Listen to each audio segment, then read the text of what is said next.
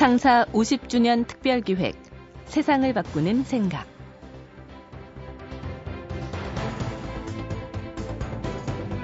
코끼리 증후군이라고 들어보셨나요?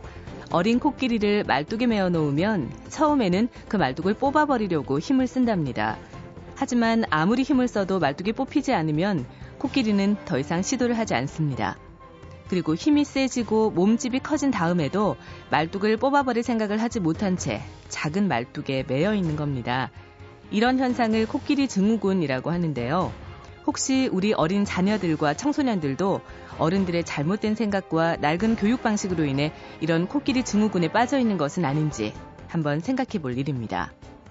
창사 50주년 특별기획 세상을 바꾸는 생각. 오늘 모신 분은 아주대학교 심리학과 김경일 교수입니다. 창의력 연구센터 센터장도 함께 맡고 있는 창의력 개발 전문가인데요. 우리 부모님들은 누구나 자녀가 창의적인 사람이 되기를 원하죠. 창의적인 사람이 되기 위해서는 또 창의적인 자녀를 길러내기 위해서는 어떤 환경을 만들어줘야 할까요? 오늘 김경일 교수의 말씀 들어보시죠. 안녕하세요. 아주대학교 심리학과 김경일입니다. 어, 오늘은 어, 창의성에 관해서 어, 좀 말씀을 드려볼까 합니다.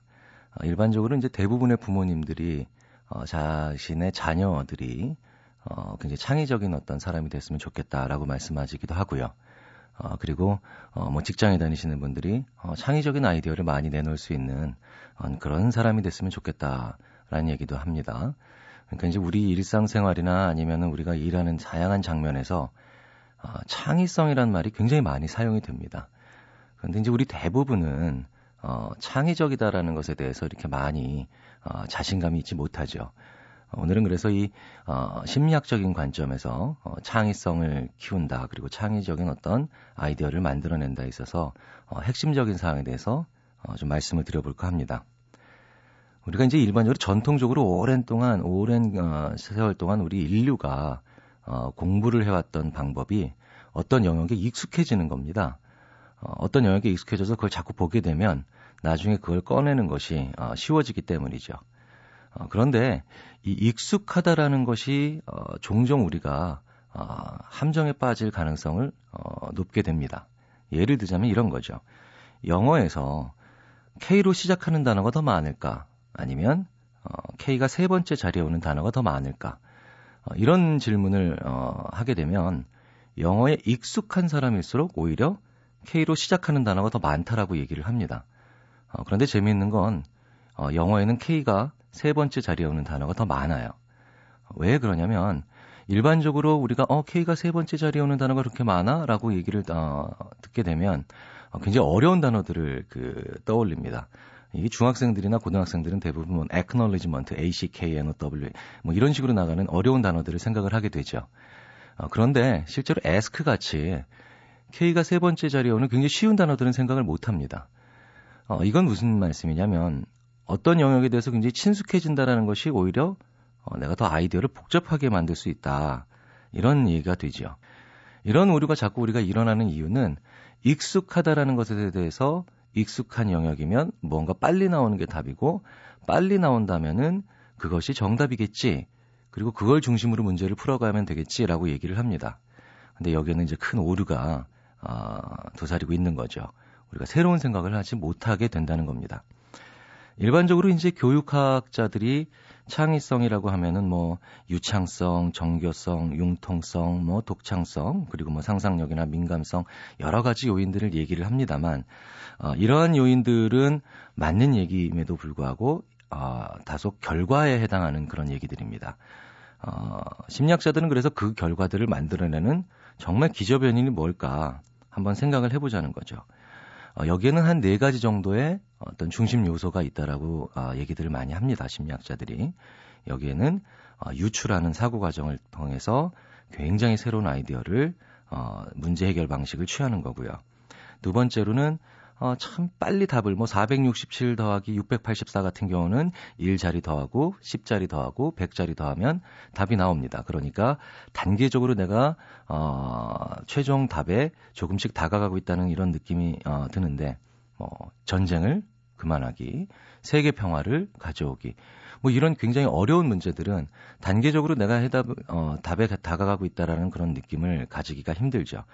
어, 이렇게 어려운 문제들을 우리가 통찰이 필요하다. 그래서 통찰 문제라고 얘기를 합니다. 이런 통찰 문제가 주어졌을 때 아, 잠복기라든가 아니면 문제로부터 떨어지는 그런 어, 여유를 가지면서 문제를 해결할 수 있는 것. 어, 그럼으로 인해서 고착으로부터 탈피 혹은 어, 정서라든가 마음 이런 여러 가지 요인들 한 네 가지 정도로 압축될 수 있는 요인들에 대해서 어, 심리학자들은 이제 중요하다라고 얘기를 하죠. 어, 첫 번째는 이제 유추라는 게 있습니다. 이 유추는 어, 나한테 지금 주어진 문제를 어, 기존에 내가 가지고 있었던 새로운 어, 기존의 지식을 통해서 문제를 해결하는 겁니다.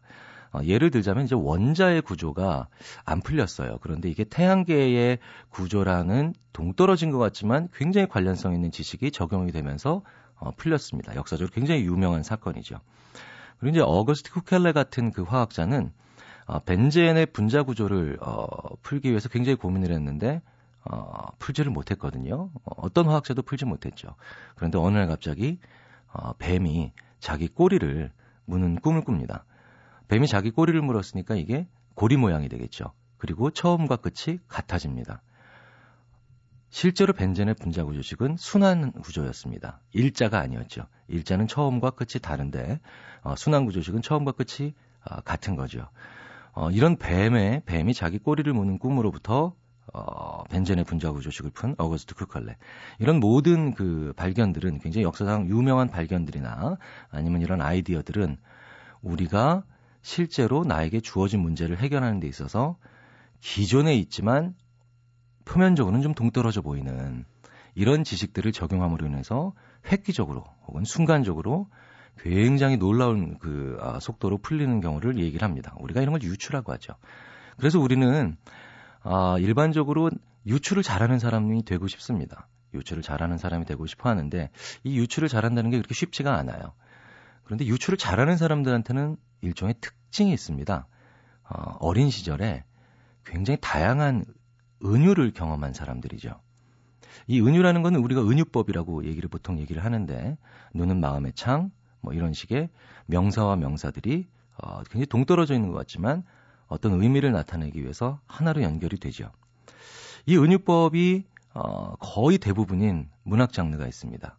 바로 시죠. 시는 은유가 많기 때문에 그래서 우리가 읽기가 어려운 겁니다. 사실 어, 시집 한 권을 A4지에 옮긴다 그러면은 뭐 몇 장 안 되죠. 그럼에도 불구하고 여기는 다양한 은유들이 있기 때문에 우리가 어, 읽기가 쉽지 않은 거거든요.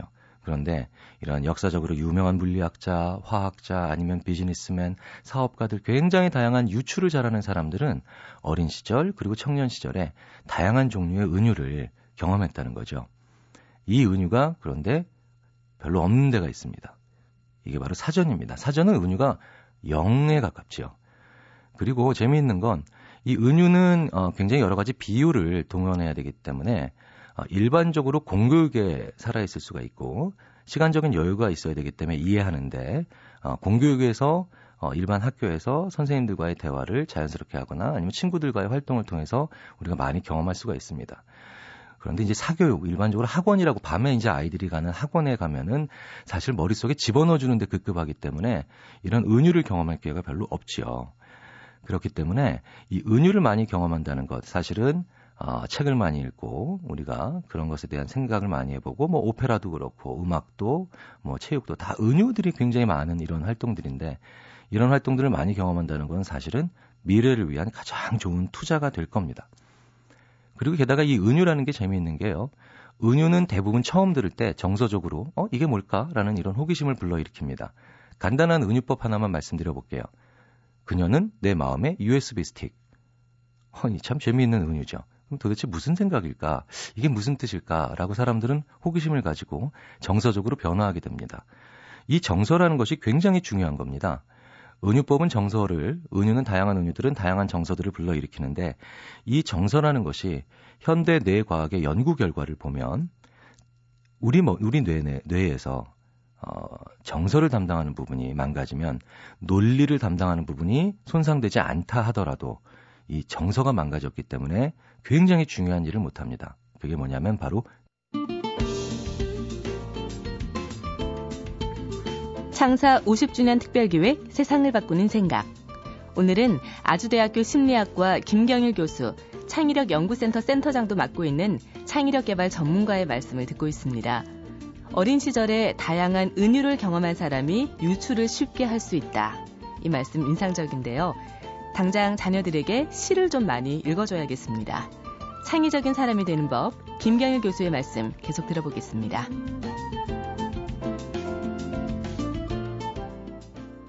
결정이라는 겁니다.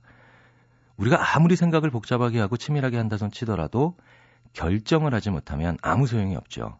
그런데 최종적으로 우리가 결정을 내릴 때는 바로 이 정서라는 그런 것에 힘을 빌어서 우리가 아, 하게 된다는 거죠.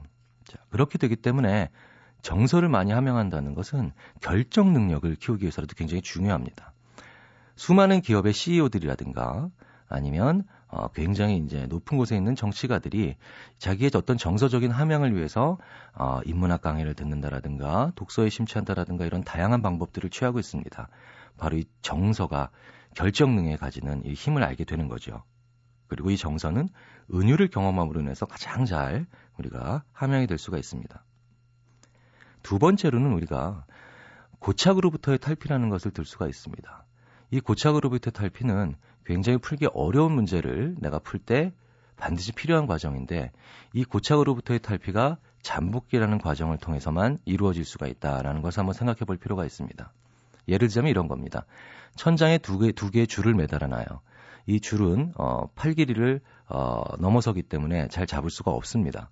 그런데 그 길을, 두 줄을 연결을 하라고 할 때 망치를 주면 금방 해결합니다.